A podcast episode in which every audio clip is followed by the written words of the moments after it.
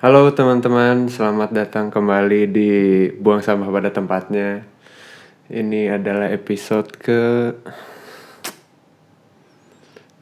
li enam, enam kayaknya, enam kayaknya ya.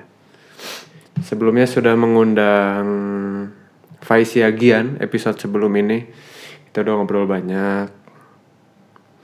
Gak tahu kenapa ini jadi kebanyakan interview, karena jadi kan niatnya akan banyak bacot sendiri gitu ya niatnya.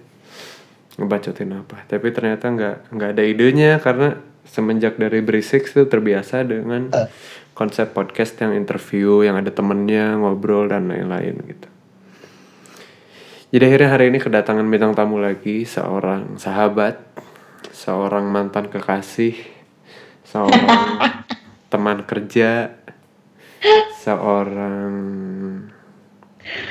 guru spiritual, salah satu wanita yang paling uh, gua sayang gitu di dunia ini. Ini dia Putri Ayen Alarasi Asobar. Sehat? Yay! Pip, pip, pip. Oh, oh gitu. Yeah. Mm-mm. Apa kabar, In? Kabar baik lah. Gimana diri kamu, sehat? Alhamdulillah. Jadi Ain teh lagi di Bali ya, berarti sekarang teh udah berapa lama di Bali teh?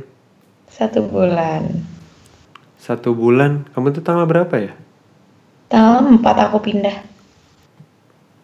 Uh, oh tepat tapi, tepat satu bulan ya, bentar lagi ya. Iya, tapi tapi kan dari sebelum tanggal empatnya aku dua minggu di Bali. Ya cuma nggak nggak resmi bekerja kan, waktu itu cuma datang ke negaranya. Yeah. Siapa? Shasha. Ya betul. Terus how uh, Bali, gimana gimana Bali? Seru-seru, aku banyak banget mendapatkan hal-hal yang baru dan luar biasa sih, kayak banyak banget dari yang aku pikir kayak ini pasti gue bakalan belajar ini deh di sini, sampai yang oh sampai ke titik ini ya hmm. gue di sini gitu. Padahal baru satu bulan. Titik apa aneh. Maksudnya? Kayak banyak banget, banyak banget hal-hal yang hal-hal yang baru yang nggak pernah terbayangkan sebelumnya gitu loh. Seperti? Seperti uh, kayak di sini kan belajar untuk bicara sama semesta, sama alam dan apa segala rupa. Sampai di titik dimana hal itu tuh jadi kebiasaan. Contoh konkretnya kayak gimana? Contoh konkretnya itu uh, kayak misalnya contoh ya hmm. Aduh. Misalnya nih uh, Bali rangkul Aina dong. Jujur Aina takut hmm. tapi Aina ngerasa tenang kalau di sini. hmm. Terus tiba-tiba kayak ngerasanya Uh, angin tuh kayak meluk gitu loh, datang dari belakang punggung gitu, dari pundak kanan ke punggung belakang tuh kayak ngerangkul. hmm. Terus oh oke okay, oke okay, gue dirangkul. Terus kayak tiba-tiba inilah itulah segala rupa terjadi dan aku jadi pindah ke sini, dan kayak sampai kayak ibaratnya aduh jangan hujan dong, Aina pengen pulang, terus ya udah berhenti aja hujannya gitu. hmm. Terus kayak banyak banget hal-hal yang di luar nalar gitu loh.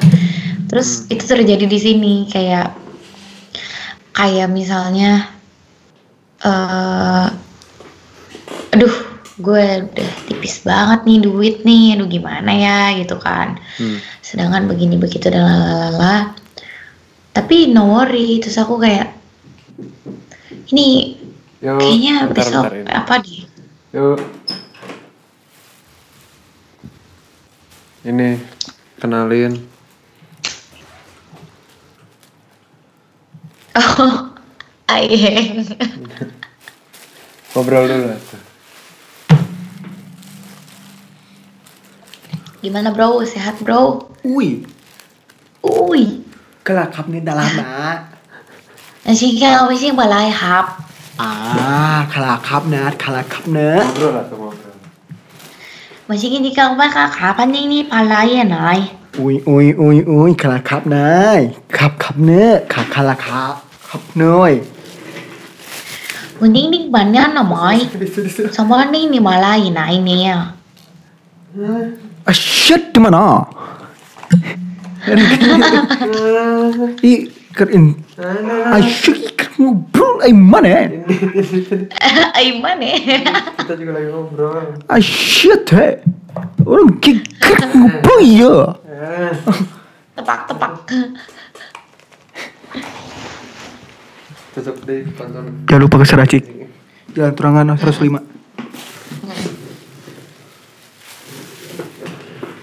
Oke, terus nyampe mana tadi ya gitu lah ya. Berarti kamu me- memaknai hubungan dengan alam gitu ya berarti ya, di Bali teh.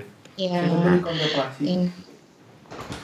hmm? dan kayak banyak banget juga hal-hal yang oh iya, karma tuh berlaku banget di sini. Semuanya oh, iya. Jadi kayak iya. Iya, dari itu di sini tuh jauh banget berlaku banget dibandingkan di Bandung ya yang aku rasa. Mungkin karena ya aku mengakui Pulau Dewata tuh benar-benar Pulau Dewata, Der. Iya, yeah, magis ya. Iya, magisnya kerasa banget. Kayak gini, lo punya pikiran yang gak baik sedikit aja, sepanjang hari lo itu bisa jadi gak baik. Unlucky aja gitu loh. Hmm. Tapi lo punya sedikit pikiran yang baik itu dan ngelakuin hal baik gitu ya, kayak oh iya ngasih makan guguk gitu atau uh, ya udah deh gue buang sampah nih tempatnya nih atau hmm. setiap ada orang tuh kita sapa gitu kayak sosiastu atau apa gitu ya hmm. atau ibu atau apa gitu. Wah itu tuh kayak jalan lo lancar, rezeki lo yang gue tangkep ya, hmm. rezeki lo, lo tuh, gue tuh nggak pernah ngerasa kelaparan sama sekali di sini gitu, even gue males, cuman kayak aduh gue males nih atau apa segala rupa, tapi udah malam juga dan lalala itu tuh gue nggak pernah ngerasa tidak tercukupi gitu, hmm. terus selalu ada aja gitu, hal-hal yang simple-simple gitu loh kayak berbuat baik tuh pasti, wah itu tuh langsung kayak Nggak, nggak, nggak ngitung hari sih untuk mendapatkan maknanya dan khasiatnya dari berpikir baik, bertutur kata baik, bertindak yang baik. Itu tuh nggak, nggak ngitung jam deh kayaknya, nggak ngitung jam deh di sini. Iya ini apa istilahnya kayak what goes around comes around lah gitu ya. Apa yang pergi itu akan ya. Kembali lagi, apa yang kamu kasih itu akan kembali lagi ke diri kamu gitu ya. Iya, iya, iya. Jadi efeknya pada diri kamu apa dong? Jadi uh, ada istilah uh, kemarin tuh sempet rame sama uh, orang-orang tuh sempet ngomong kayak Aina lu move on kejauhan, lu move onnya ke Bali cuy itu kan. Hmm. Terus oh enggak, gue tuh bukan move on, gue tuh move in. Maksudnya? Aku tuh masuk ke dalam sebenarnya ketika aku di sini tuh. Hmm.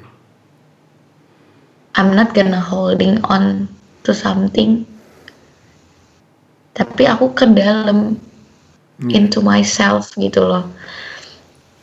Dan uh, kayak apa ya? Yang jadinya yang ngaruhnya tuh bener-bener ke dalam diri akunya gitu loh, Der.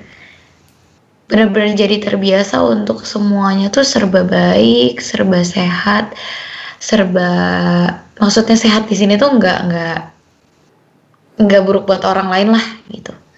Ya, kalau buruk buat efeknya adalah kamu akhirnya mempertajam secara secara tidak disengaja berarti ya mempertajam kemampuan intrapersonal gitu ya mengenal diri. Iya iya iya betul betul. Kenal diri, terus membaca diri kayak oke, okay, ini gue kayaknya udah kepanasan deh, terlalu panas dengan udaranya dan apa segala rupa. Terus kayak oh ya ketika gue capek, gue nggak nggak mau ngelepasin sinyal-sinyal gue capek gitu. Yeah. Ini badan aku nih minta aku istirahat ya, udah seharian aku bakalan istirahat gitu. Hmm. Oh badan aku sumpek nih, pengen kemana ya? Ya udah aku ikutin gitu maksudnya. Jatuhnya jadi kayak aku mendengarkan sinyal-sinyal atau aku nerima sinyal-sinyal bukan dari orang lain tapi dari diri aku sendiri yang aku dengerin sekarang tuh. Hmm. Gitu. Kalau kan karena kebanyakan maksudnya sering kali kita tuh kayak ngedengerin kata orang. Terus kalau misalkan kita butuh sharing atau apa segala rupa itu ke orang. Hmm. It's always like that. Gitu ya. Tapi di sini tuh yang biasa aku lakukan ya ketika aku mau ke tempat A, badan aku pengen ke sana. Oh ya udah aku ke sana. Ketika aku nggak mau ya aku nggak akan, even di sana ada siapapun itu gitu ya, hmm. atau di sana ada acara apa kayak gitu, enggak. Membiarkan tubuh ini berinteraksi aja sama semesta dan lingkungannya dan lalala. Ya, tapi pergi apa?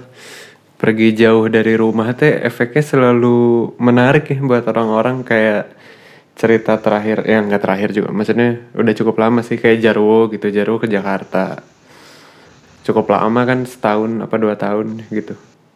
Mm-mm. Terus pas balik tuh dia jadi orang yang dia berubah gitu, kita berdua lihat lah gimana dia berubah gitu ya. Iya, iya betul betul. Uh, tapi buat uh, aku mah melihatnya sen- menyenangkan melihat Jarwo kayak gini, karena oh Jarwo jadi apa ya, jadi lebih kenal dirinya sendiri, jadi lebih tahu apa yang dia mau gitu. Yang aku yeah. lihat sih kayak gitu menyenangkan. Ya ada beberapa efek tidak menyenangkannya lah. Aku juga udah mulai muncul kan efek-efek yang tidak menyenangkannya sebenarnya kan. Apa yang kamu rasa?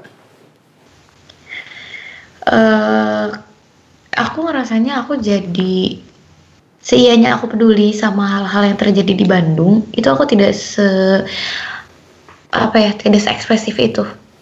Hmm. Sampai kemarin-kemarin tuh aku nyoba apa sih ini loh, apa tes kepribadian itu loh? Iya. Yeah. Yang I N F P apa oh, yeah. segala rupa. M B T I namanya itu. Ah iya, aku tuh dari ekstrovert jadi introvert sekarang der. Maksudnya di yang aku baca ya, eh hasilnya yeah. kok I ya. Gitu kan. Hmm. Aku pun tidak menyalahkan dan tidak akan maksudnya ngaku-ngaku iya gue introvert sekarang atau iya enggak gue masih extrovert, enggak sih. Cuman ada beberapa hal yang memang aku ngerasanya emang berubah. Masih ingat nggak berapa persen introvertnya? Uh, aku lupa. Lupa ya. Setengahnya atau atau atau atau cukup gede. Seingat aku tuh setengahnya lebih dikit. Ya, lima puluh enam puluh berarti ya. Mm, kinda like that. Sebelumnya, ekstrovertnya berapa? Ekstrovertnya, iya. tujuh puluhan. Cukup inilah, cukup kencang lah ekstrovertnya. Ya, tujuh puluhan, berarti tujuh puluh delapan puluh lah ya. Iya. Uh, iya, iya, karena ya akhirnya kamu jadi m-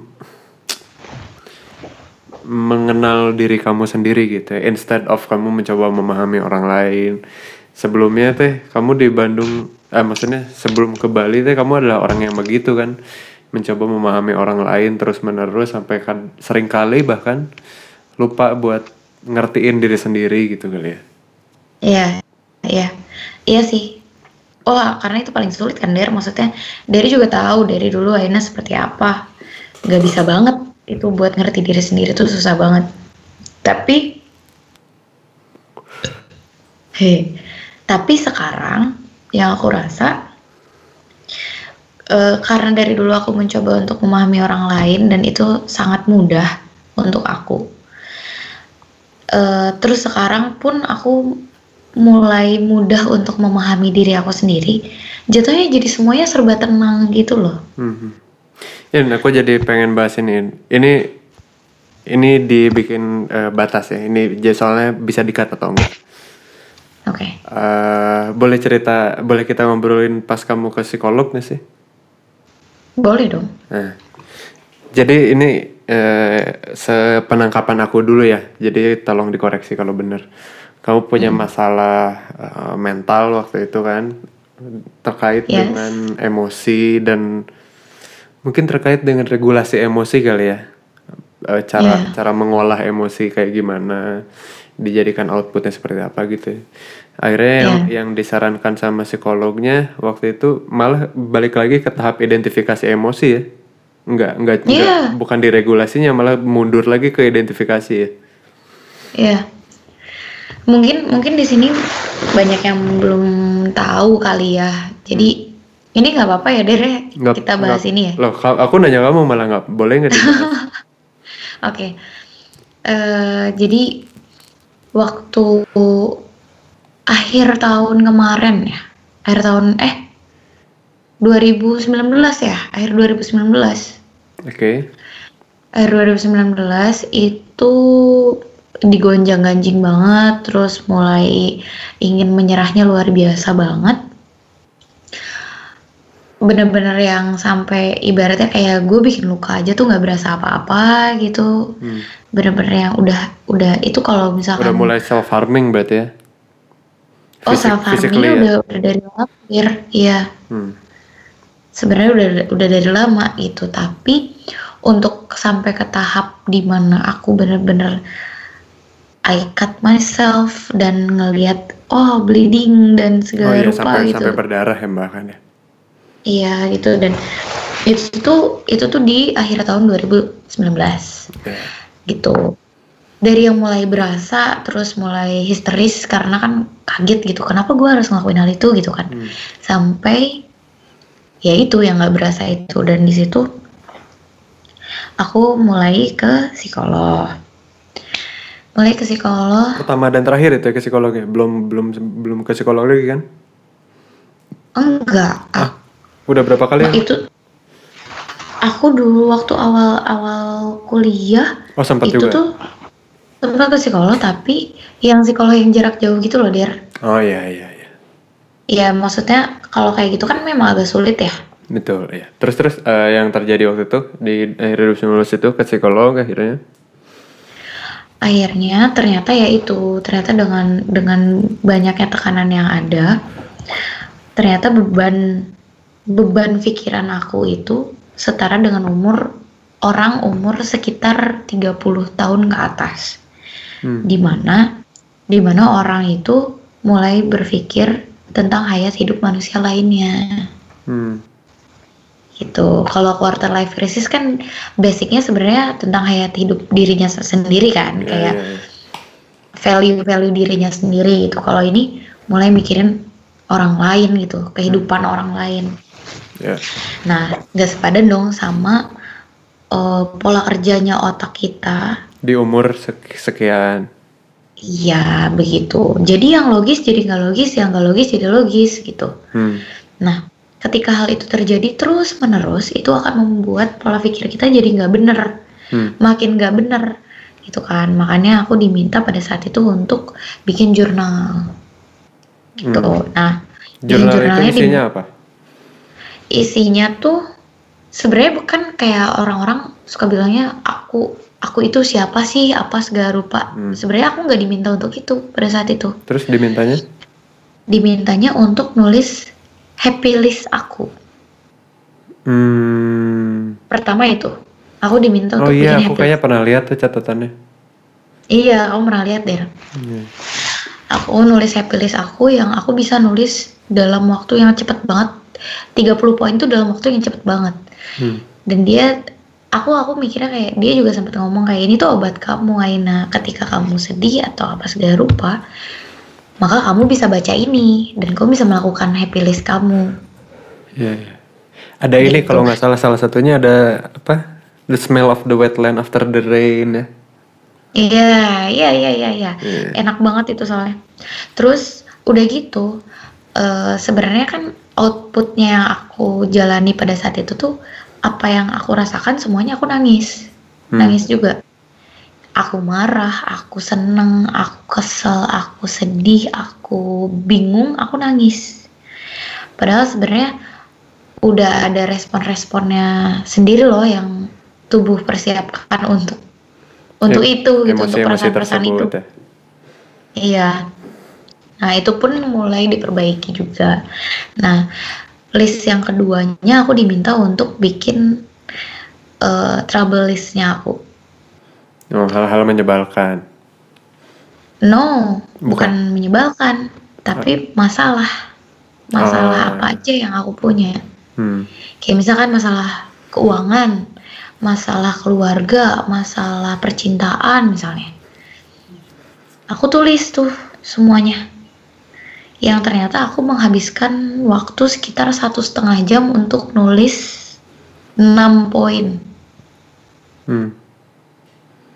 Masih ingat nggak poinnya apa aja? Uh, kuliah, keluarga, terus keuangan, kerja, hmm. pacar, enam apa lima gitu ya aku nulisnya. Tapi ada yang aku tulis dua, uh, kalau nggak salah itu dua, karena aku selalu uh, sama keuangan, yang satu tuh keuangan sama kerjaan, hmm. kalau nggak salah enam. Nah, setelah aku nulis itu, aku diminta untuk bikin skala prioritas. Yang mana dulu yang harus diberesin? Iya. Sebenarnya gini, kayak skala prioritas, ini masalah tuh penting nggak pentingnya itu segimana sih gitu. Iya, iya. Dari nol sampai sepuluh tuh ini penting nggak pentingnya segimana sih, berat nggak beratnya gitu. Hmm. Nanti ketika udah dapet itu, oh ada poin yang paling rendah nih, aku nanganinnya mau gimana, mau di cut off atau gimana, kayak kuliah. Uh, Aku yang tadinya mau mikirin lanjut lagi kuliah di mana dan apa segala rupa, aku pikir itu nambah-nambah beban pikiran aku, nambah biaya juga, ngeberatin poin-poin yang lain. Jadi aku cut off. Itu cara paling bener lah untuk ngeberesin itu gitu. Yeah. Udah akhirnya aku cut off. Ada yang aku hold, ada yang aku uh, urusin pada saat itu juga. Gitu. Ternyata setelah aku melaksanakan itu terus, melakukan itu terus, mulai tuh pola pikirnya mulai kembali lagi, oke, okay, Der. Hmm. Mulai, oh ternyata alurnya tuh sebenarnya begini, oh jadi pusing karena aku berpikir dua, tiga kali, seribu kali hmm. untuk satu hal. Gitu, makanya disitu mulailah kelihatan deh, yang logis tuh yang mana sih sebenarnya. Sebenarnya gitu sih, Der. Mengidentifikasi. Iya, iya. Terus efeknya uh, apa? After effect-nya apa yang, yang kamu rasain? After after effect-nya adalah aku melihat banyak masalah yang datang setelah itu, itu jadinya struktural. Ah, kamu jadi apa? Recognize, oh ini masalah ini nih, solusinya begini, begini, begini gitu ya. Iya, jadi sebenarnya jadi nggak seru deh ketika aku ngomong sama orang. Kayak tadi banget sahabat aku tuh, Uh, dia nelfon aku, terus dia bilang kan, nih gimana nih gue kehilangan partner gue, dia bilang gitu kan. Hmm. Padahal nih partner tuh ibaratnya kayak, oh udah deket banget, secara personal juga udah deket banget kan. Hmm. Terus ya udah di kepala aku tuh udah cuman jatuhnya jadi kayak, oke okay, terlepas dari orang itu deket sama lo apa enggak, kalau lo punya partner kinerjanya baik, tapi nggak nggak bisa bareng-bareng nih ujungnya, lo mau ngapain? Ya udah gue handle dulu sementara, terus gue cari yang baru. Ya udah, beres kelar. Udah, segitu doang. Hmm, ya jadi kamu punya apa ya? Jadi punya way yang lebih realistis kali ya untuk menghadapi masalah-masalah yang datang gitu ya. Jadi iya, lebih objektif gitu ngelihatnya. Iya, tapi untuk beberapa hal yang memang masih melibatkan perasaannya, Der, kayak masalah personal gitu ya. Hmm. Itu pun sebenarnya kayak sebenarnya basicnya sama, realistis juga jatuhnya ngelihatnya, cuman lebih ke kayak oke okay, kalau lo kayak orang cerita ke Aina terus kayak oke okay, kalau lo putus sama dia terus lo mau gimana, ya udah gue mau jalan-jalan aja ini itu lalalala, memenuhi egonya yang hilang gitu ya. Hmm. Terus kayak oh ya udah oke okay, lo punya duitnya nggak, ya udah cari duit dulu baru liburan kita apa apa segala rupa, maksudnya kayak gitu gitu. Dan uh, lebih ke kayak gimana caranya ya supaya nih orang perasaannya tetap happy tapi logikanya tetap jalan, ya udah aja gitu gitu. Hmm. Sebenarnya tidak tidak menjadikan aku jadi tidak seseru Aina dulu yang Der, tahu nggak sih Aina tuh habis ini, tahu nggak sih kemarin, eh, ini udah nggak kayak gitu lagi ternyata sekarang gitu. Nah, jatuhnya jadi ya ya sudah, karena aku tahu jalannya harus gimana gitu. Oke, oke. Iya, jadi iya lebih jadi lebih objektif gitu ya ngelihat masalahnya. Oke, okay, ini ini harus di solve-nya pakai metode yang mana nih? Gitu. Jadi jadinya lebih enak dong berarti, atau atau enggak bahkan. Nah, karena kan aku kesini juga kan niatnya untuk nulis lagu kan, Der. Kita kan. Betul. Itu sih yang jadi masalah, karena aku sempat ngerasain dek eh kok gue ngerasa gini ya. Dan itu tuh rasa ingin nulis lagunya tuh kencang banget, tapi aku lagi nggak bisa buat bikin lagu pada saat itu. Hmm. Terus udah hilang rasanya. Aku nggak bisa ngerasain itu lagi. Pernah nggak sih kayak lo ngerasa glad gitu, ngerasa hmm. happy, tapi tidak se-happy itu, ngerasa sedih, tapi I, I know I'm not that sad gitu. Hmm. Oh, hal-hal itu yang yang yang nggak enak ya, jadi membingung, membingungkan gitu. Ini teh kumaha ya teh sih gitu. Enggak, nggak nggak bingung Der. Ah, itu tuh kayak clarity gitu loh, kayak ah. kejelasan gitu. Semua itu jadi jelas gitu. Jadi untuk mengemas sesuatu yang jatuhnya Aina yang hiperbola dulu gitu ya. Hmm. Aina yang melihat segala sesuatunya detail dan terperinci dan wah gitu penuh perasaan lalalala. Sekarang tuh nggak seperti itu Aina melihatnya gitu. Hmm. Semuanya jadi jelas kayak megang bola dari kaca gitu, jelas semua sisinya. Kalau misalkan bersih ya bersih. Udah. Iya, iya. Jadi apa? Bias emosinya jadi berkurang ya? Iya. Hmm. Ketika orang bilang atau aku merasakan sesuatu, oh iya aku tahu itu sebel sih, kayak anjir sebel banget sih, tapi kayak cuman sebatas iya, itu menyebalkan sudah gitu. Iya, yeah. Jadi sebenarnya gini, uh, waktu kamu bilang kamu mau ke Bali kan, nah sebenarnya aku udah feeling gak enak nih pas kamu uh, ke, bukan feeling gak enak ya, maksudnya sudah ada hunch gitu, sudah ada feeling pas kamu ke Bali pertama kali waktu kenikahan Shasha. Anjir, yeah. nih ini uh, something is coming gitu lah, something is going down. Ada apa nih?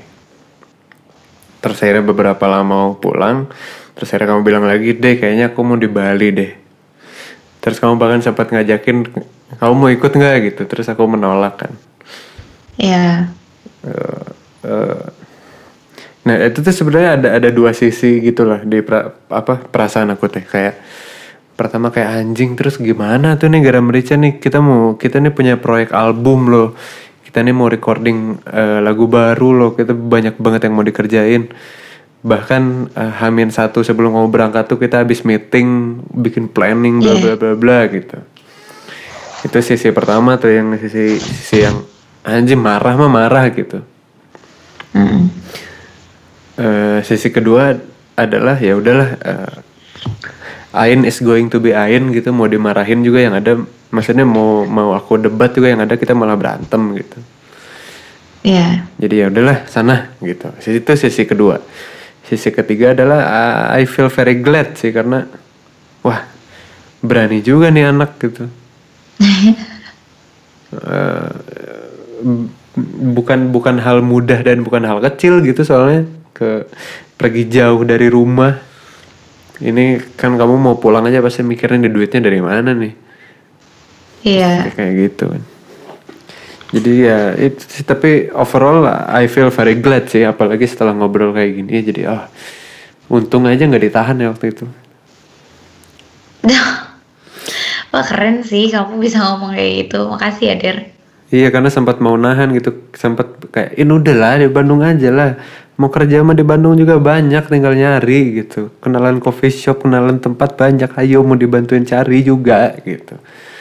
Cuma eh, eh, ada satu hal eh, apa ada satu sisi yang bilang udahlah biarin aja, bakal nemu sesuatu nih Ain di sana, dan terbukti benar sih. Tapi memang memang memang apa ya, kalau aku boleh jujur pun memang eh, aku aku meninggalkan Bandung itu bukan dengan susah payah sebenarnya deh. Dalam artian, aku memang ingin lepas dari Bandung sebenarnya kemarin itu ya. Karena ngerasanya udah there's no place to apa ya? Nggak ada tempat yang atau orang-orang iya. Ya aku pulang ke rumah ya paling ya pulang ke rumah gitu dengan keluargaku gitu. Tapi untuk circle-circle yang ada apa segala rupa tuh semuanya tuh kayak oh enggak, gue nggak bisa nih sama lo semua ibaratnya gitu ya. Hmm. Dengan segala pemikirannya dan lalalala. Apa, apa yang membuat kamu berpikir kayak gitu? Berpikir ini di luar rumahku yang sebenarnya teh. I I don't have any more people to go home to gitu. Uh, karena gini, setiap ya udah lah ya anak-anak kumpul nih sama anak-anak itu terus hmm. anak-anak ya seneng ya lalala gitu dan lalala ya you know lah gitu. Terus ada ada di hatiku kayak bercandaan-bercandaannya tuh kayak oh kok gue nggak bisa ya gitu, kayak hey you gonna hurt someone if you talk like that gitu, kayak Uh, respeknya kemana ya. Terus kayak ntar dulu, ntar dulu gue tahu ini cuma bercanda, tapi enggak, gue tahu ini enggak bercanda juga. Jadi kayak banyak hal yang hilang, banyak hal yang hilang dimana menurut aku tuh orang-orang tuh bertindak tuh enggak cuma menggunakan perasaan sama logikanya yang sinkron. Menurut aku tuh kayak enggak gitu, malah jatuhnya di mata aku enggak sinkron gitu. hmm. Yang aku malah jadinya panik sendiri gitu, kayak eh nggak gitu dong, kok ngomongnya kasar gitu, padahal dia balut keseriusannya dengan bercanda yang gue tahu itu nggak bercanda, atau nggak kayak hal-hal yang too extreme to do gitu atau to say gitu, kayak terlalu apa ya, orang punya emosinya tuh di langit gitu. hmm. Orang punya emosi di langit, ngambil keputusan sedetik, kurang dari sedetik doang, dan gimana cara mereka untuk mempertanggungjawabkannya tuh kayak itu urusan nanti. Mungkin hal-hal yang basic yang kayak gitu yang banyak aku dapat di Bandung, terus kayak oh enggak, gue nggak bisa nih punya punya habit yang seperti itu juga, kayaknya gue nggak bisa deh. Dan akhirnya kan aku jadi balik lagi ngeliat ke dalam kan, mungkin yang bisa aku panggil rumah tuh di, diri aku sendiri pada akhirnya. Yeah. Makanya ketika aku dua minggu pertama itu kesini, aku aku benar-benar menelaah banget apa yang terjadi di sini, apa yang terjadi sama diri aku sendiri di sini, dan jatuhnya jadi benar aku belajar di sini gitu. Dan value-nya beda nih gitu. Pada saat kamu menyadari itu teh, kamu sadar nggak sih bahwa hal-hal itu yang yang selama ini teh uh, affecting you gitu this whole time? Jadinya kamu sangat emosional karena ya karena kamu baru sadar juga ternyata orang-orang tuh kayak gini ya, berarti gue dibentuknya kayak gini ya. Uh, dan you didn't know how to regulate, you didn't know how to control it gitu ya, how to process it. Yeah. Gitu ya berarti. Dimsum nih bulat-bulat bisa kan, gue makan bulat-bulat bisa sebenarnya, hmm. tapi kan nggak gitu caranya gitu. Nah itu yang aku sadarin di Bandung tuh. Kalau di sini aku dikasih makanan, ya sudah, aku harus ibaratnya ya kalau di sini aku harus nyisihin sedikit untuk sembahyang misalnya. Hmm. Terus aku akan makan secukupnya, udah gitu sisanya aku bisa kasih ke anjing jalanan. Hmm. Udah, damai aja, semuanya pada porsinya, everything is in the right place gitu. Kayak oh ya, ya memang semestinya begini gitu. Uh, gak seperti itu gitu, gak semuanya harus gue makan semua gitu. Jadi ketika mungkin gitu ya, ketika uh, aku pulang lagi ke Bandung mungkin dalam keadaan oh ya gue tahu harus nyisihin ini kemana, gue tahu harus menempatkan ini kemana, dan harus bertindak gimana dengan habit yang seperti itu gitu ya. hmm. Gak tahu gue kurang jauh mainnya atau gimana. Tapi sorry ya teman-teman yang dengar, mungkin ya ini cuman hal yang aku dapetin sendiri kok gitu. Hmm. Jadi Bali was good, was great bahkan ya? was awesome sih. Ini uh, sebenarnya ada apa ya? Hal yang jadi obrolan dan bercandaan dan tebak-tebakan anak-anak gitu kayak, ini Ain berapa lama nih di Bali nih? Gitu. Seperti yang kita semua tahu, uh, kamu teh orang yang tidak bertahan kan di beberapa kerjaan sebelumnya. Uh, setahu aku kayaknya nggak ada yang lebih dari dua tahun gitu ya. Ada nggak sih? Mm, enggak. Eh. Northwood Northwood tuh di dua ribu delapan belas dua ribu tujuh belas akhir deh. Iya sampai dua ribu delapan belas dua ribu sembilan belas kan. Sampai dua ribu sembilan belas. Iya, maksudnya di, di bawah dua tahun gitu. Ya. Dan akhirnya cabut juga gitu. Uh, banyak lah uh, apa ya? Tebakan anak-anak gitu. Yang tidak akan aku sebutkan tebakannya karena aku akan menanyakannya langsung. Kamu kebayang enggak okay. sih berapa lama di Bali? No. Enggak sama sekali, enggak kebayang akan berapa lama. Awalnya aku mikir oke okay, paling setahun lah gue di Bali. Hmm. enam bulan sampai satu tahun lah gue di Bali. Ini awal datang. Tapi dengan nih. Awal datang. Hmm. Tapi dengan hal yang eh, kan aku datang ke sini aku punya tanggung jawab kan. Iya. Yeah. Terus ternyata tanggung jawabnya dari yang dari A, ternyata sekarang tanggung jawabnya jadi uh, K satu dua tiga empat lima. Hmm. Udah Kak, dia beranak pula gitu. Hmm. Uh, dan ini menyenangkan sekali karena tempat tempat kerjaku juga mm, jauh banget sama yang di maksudnya yang di Bandung. Kayak setiap hari aku ngomong pakai bahasa Inggris terus. Itu tuh tantangan gitu, tantangan. Tanggung jawabnya makin sini makin gede. Terus kayaknya aku tuh di sini sempet ditawar-tawarin juga Der, kayak lo mau nggak jadi head bar di sini, lo mau nggak jadi head bar di sini dan lalalala. Hmm. Tapi nggak ada yang gue terima. Karena? Karena aku karena aku datang di sini. Sekarang aku di sini itu tujuan utamanya di kedai yang gue sekarang kan. Hmm. Dan ini tuh baru, jadi kayaknya nggak mungkin gue lepasin. Nah, oke. Okay. Jelasin dikit dong, nama kedainya apa? Oke, okay, nama kedai, kedai, nama kedainya Little Ripper. Little Ripper. Dia tuh daerah Tanah Lot. Sebenarnya bukan Tanah Lot banget sih. Ada namanya Pantai Kedungu. Sebelah Tanah nah, Lot. Lebih, ya, lebih utara dari Tanah okay. Lot. Oke. Nah, itu tuh biasanya dipakai untuk surfing. Hmm. Untuk nyari lobster gitu ya. Terus sepi banget. Kayak yang dat- terus dari dari kedai itu ke pantai itu kayak cuman tiga menit. Enggak nyampe tiga menit, kayak hmm. cuman dua menit ke pantai. Terus hampir semua yang datang ke sana tuh ke tempat kedai aku itu tuh sembilan puluh tujuh persennya itu boleh semua. Oke, okay. uh, and what are you guys serving at Little Ripper? Coffee? Kita tuh fine dining gitu loh, Der. Oh, lebih lebih ke makanan berarti? Iya, tapi ada coffee-nya juga, ada jusnya juga. Cuman kita tuh uh, menyediakan makanan, minuman yang uh, untuk vegetarian atau vegan. Uh, ada liquors? No. Oh enggak. Oh jadi makanan veg- vegan aja berarti temanya ya? Iya vegan vegetarian. Uh, eh emang bedanya apa vegan sama vegetarian? Uh, ini kalau aku nggak salah ya, kalau nggak kebalik ya.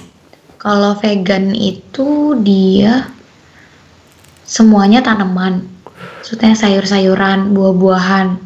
Ya tidak ada hewan berarti ya? Iya, tapi kalau vegetarian itu tuh bisa minum susu, bisa telur. Oh, produk turunan hewan. Yes, gitu. Gak makan ini dagingnya doang gitu berarti ya? Iya, tapi ikan ikan juga bisa. Oh. Daging putih. Oh, nggak makan daging merah berarti ya? Ya, ah. Gitu. gitu deh. Makanya seru juga sih, kayak uh, bener-bener yang fine dining, terus gue harus menyapa orang dengan bahasa Inggris, nanya mau makan apa semuanya pakai bahasa dengan Inggris. Dengan grammar jelek yang... kamu itu. Yes, grammar aku yang jelek banget ini, tapi gue juga bingung ya, ya mau nggak mau kan. Terus uh, ya semuanya kayak aku harus tahu ingredientsnya apa, karena orang-orang yang datang ke sana itu bisa jadi me- memang dia nggak nggak bisa makan telur, atau rotinya ini gimana rotinya. Uh, apa sih, ada glutennya nggak? Ya, jadi butternya butter apa gitu ya? Iya, jadi aku benar-benar harus belajar lagi uh, ingredients yang baru atau apa segala rupa. Dan menurut aku ini ini new chapter sih, maksudnya ini benar-benar kayak wah ini levelnya beda nih, maksudnya tantangannya pun beda banget sih, lebih berat sih sebenarnya di sini untuk di F and B ya. Iya iya iya. Itu. Dan, oh ya Der, hmm. kamu tahu nggak? Ya, kamu pasti tahu sih. Aina tuh kan kalau nggak di F and B biasanya suka bikin kerajinan tangan kan? Ya, you know craft, lah. Crafting ya. Crafting. Iya, sedih hargain itu ketika kamu bisa membuat sesuatu. Dan aku baru tahu juga orang-orang di sini itu. Kayak misalnya nih Der, kamu bikin buku nih misalnya, buku kosong kamu jahit sendiri misalnya, terus tapi ada cerita di belakangnya. hmm. Kayak kamu tahu nggak sih, aku tuh dapetin kertas ini, itu aku bikin dulu sama ini ini ini ini ini di desa ini harus digini dulu dan lalalala, prosesnya tuh seperti ini loh lalalala. Mereka nggak akan peduli berapa biaya yang kamu yang harus mereka keluarkan untuk beli buku kamu, tapi mereka dapat cerita ya, karena ada meaningnya di situ ya. Jadi yang mahal di sini tuh adalah cerita dan usaha ya, dan tipikalnya ngelihat ke dalam dirinya sendiri atau melihat sesuatu yang detailnya kecil penuh dengan perasaan. Itu di sini tuh wah, orang mudah banget untuk untuk nerima itu, untuk untuk nerima dan untuk pay attention akan hal itu gitu. Ya, berarti apa lebih apresiatif sama seni berarti ya? Enggak cuma seni dong. Uh, bahkan the meaning the behind ya gitu ya. The meaning behind ya. Wah seru sih Der, kok jadi ngelamun sih? Gak apa-apa, oke okay, oke. Okay. Gimana, udah udah udah pengen ikut ke Bali? Enggak sih, tetap kejauhan nih eh, karena banyak yang harus dil- banyak yang dilakukan bahkan di Bandung di sini. Iya sih, seru seru banget. Jadi kapan ada rencana ke Bandung nggak? Kemarin tuh Mama nelfon kan. Hmm. Ini oh. pertama kalinya, kedua kalinya aku homesick. Uh, Mama nelfon. Halo. Halo. Halo. Ah oke, okay. Mama nelfon. Mama nelfon, dia nanya kabar aku. Terus ternyata dia lagi tidur di kamar aku. Hmm. Eh, Mama lagi di kamar Ade ya, aku bilang gitu kan. Iya, terus tiba-tiba dia ngusap ngusap apa? Ngusap matanya gitu. Oh, video call nih. Iya, ini video call kan. Wah itu hancur banget perasaan. Hmm. Ander. Terus aku mikir kan, tahun lima empat itu tuh bener-bener langsung mikir, apakah aku ke Bandung sekarang apa enggak? Oke. Okay. Actually, aku selemah itu untuk apa ya, untuk pulang beralaskan Mama tuh kayak wah itu lemah banget gue, pasti pulang gitu. Hmm. Cuman dipikir-pikir, aku sampai ngomong kan kalau aku pulang prosedurnya lagi nggak oke sekarang. Dalam artian itu seribet itu, yeah. prepare-nya lama dan aku cuma punya waktu sebentar gitu. Di situ mulailah, mulai ada kayak tamparan.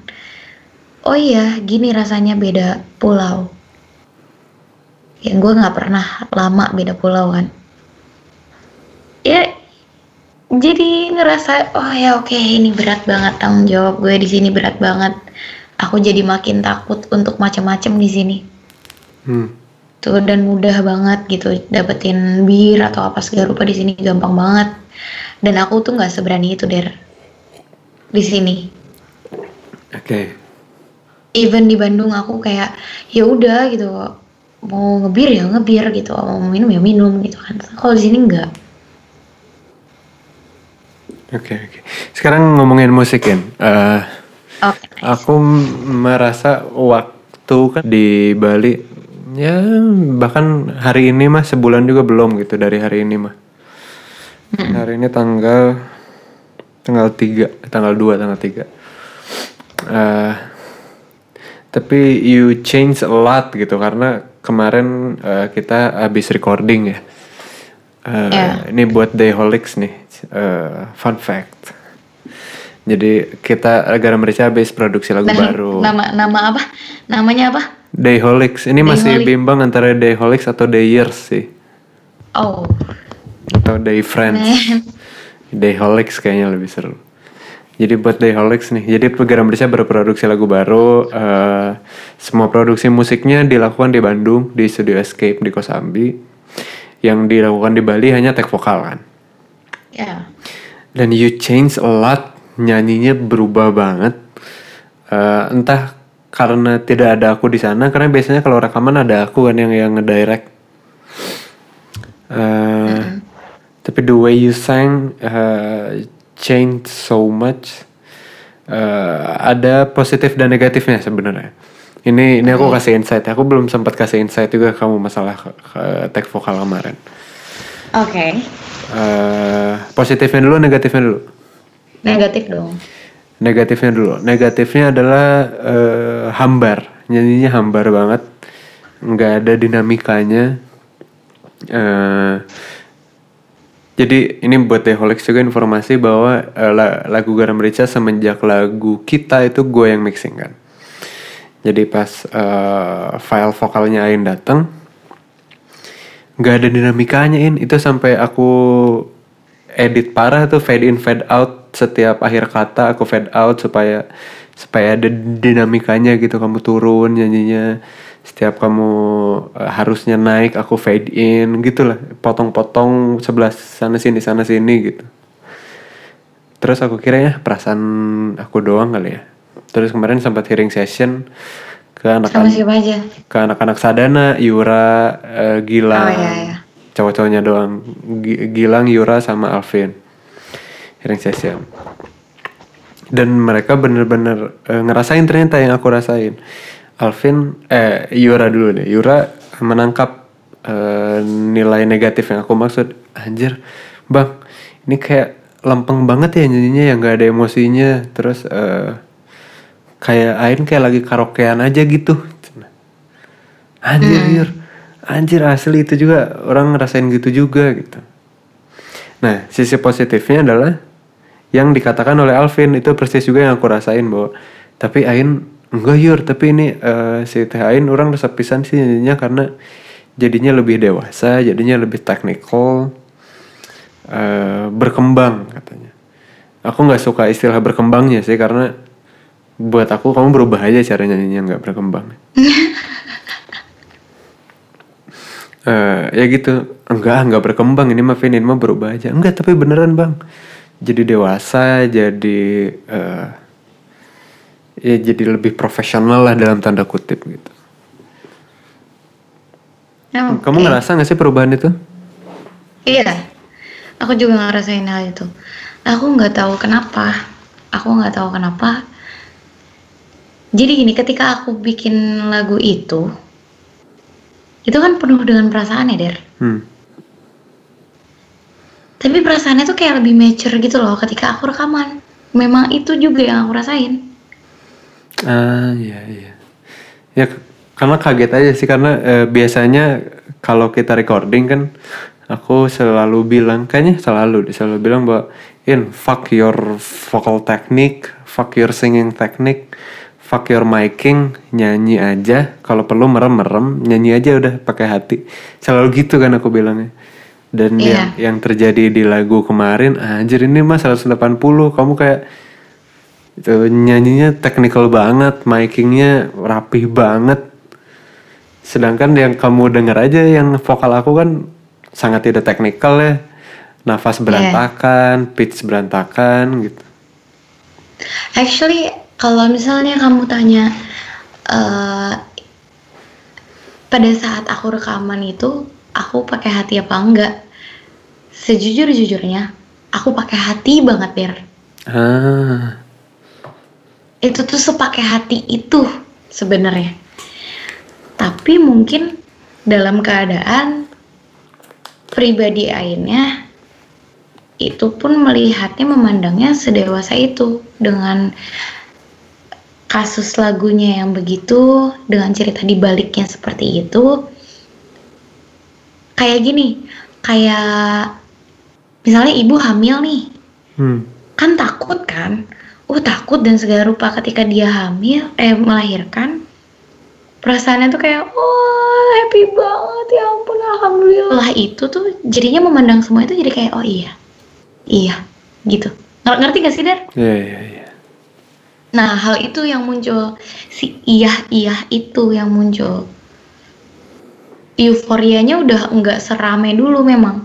Hmm. Tapi sejujur-jujurnya aku nyanyi, itu adalah yang aku rekam kemarin. Gitu. Walaupun memang beda sih, aku aku percaya juga kamu pasti kaget sih itu.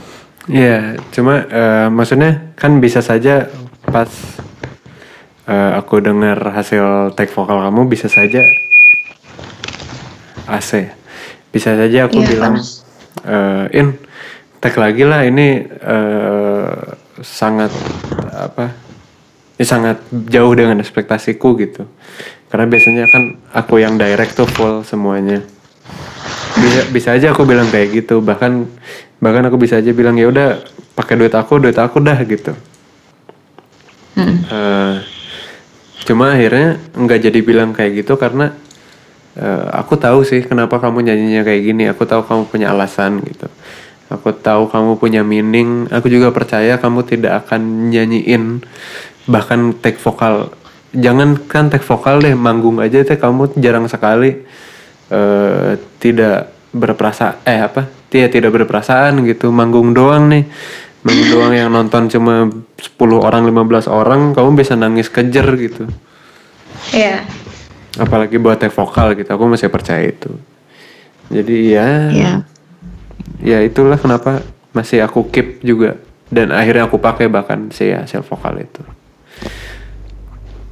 Ya, yeah, tapi kalau misalkan emang apa? ada apa-apa mau aku tag lagi atau apa segala rupa, jangan sungkan ya Der. Oh enggak enggak, hmm. tetap akan aku pakai sih. Cuma kaget aja uh, di beberapa bagian kayak bridge-nya kamu akhirnya ngambil nada tinggi, bridge awalnya. Terus uh, ada kata yang aku ganti. Ada kata yang diganti, terus nada yang pertama kali bikin aku kaget tuh nada di verse satu tuh uh, hidup bagai samudra. Jadi naik ke atas gitu. Anjing, ini kenapa jadi gini? Kan asalnya enggak gitu kan. Hidup bagai samudra. Asalnya gitu nyanyinya kamu teh. Enggak nggak sih kamu itu? Ya. Mm, enggak. Enggak ya? Di demo tuh gitu, hidup bagai samudra.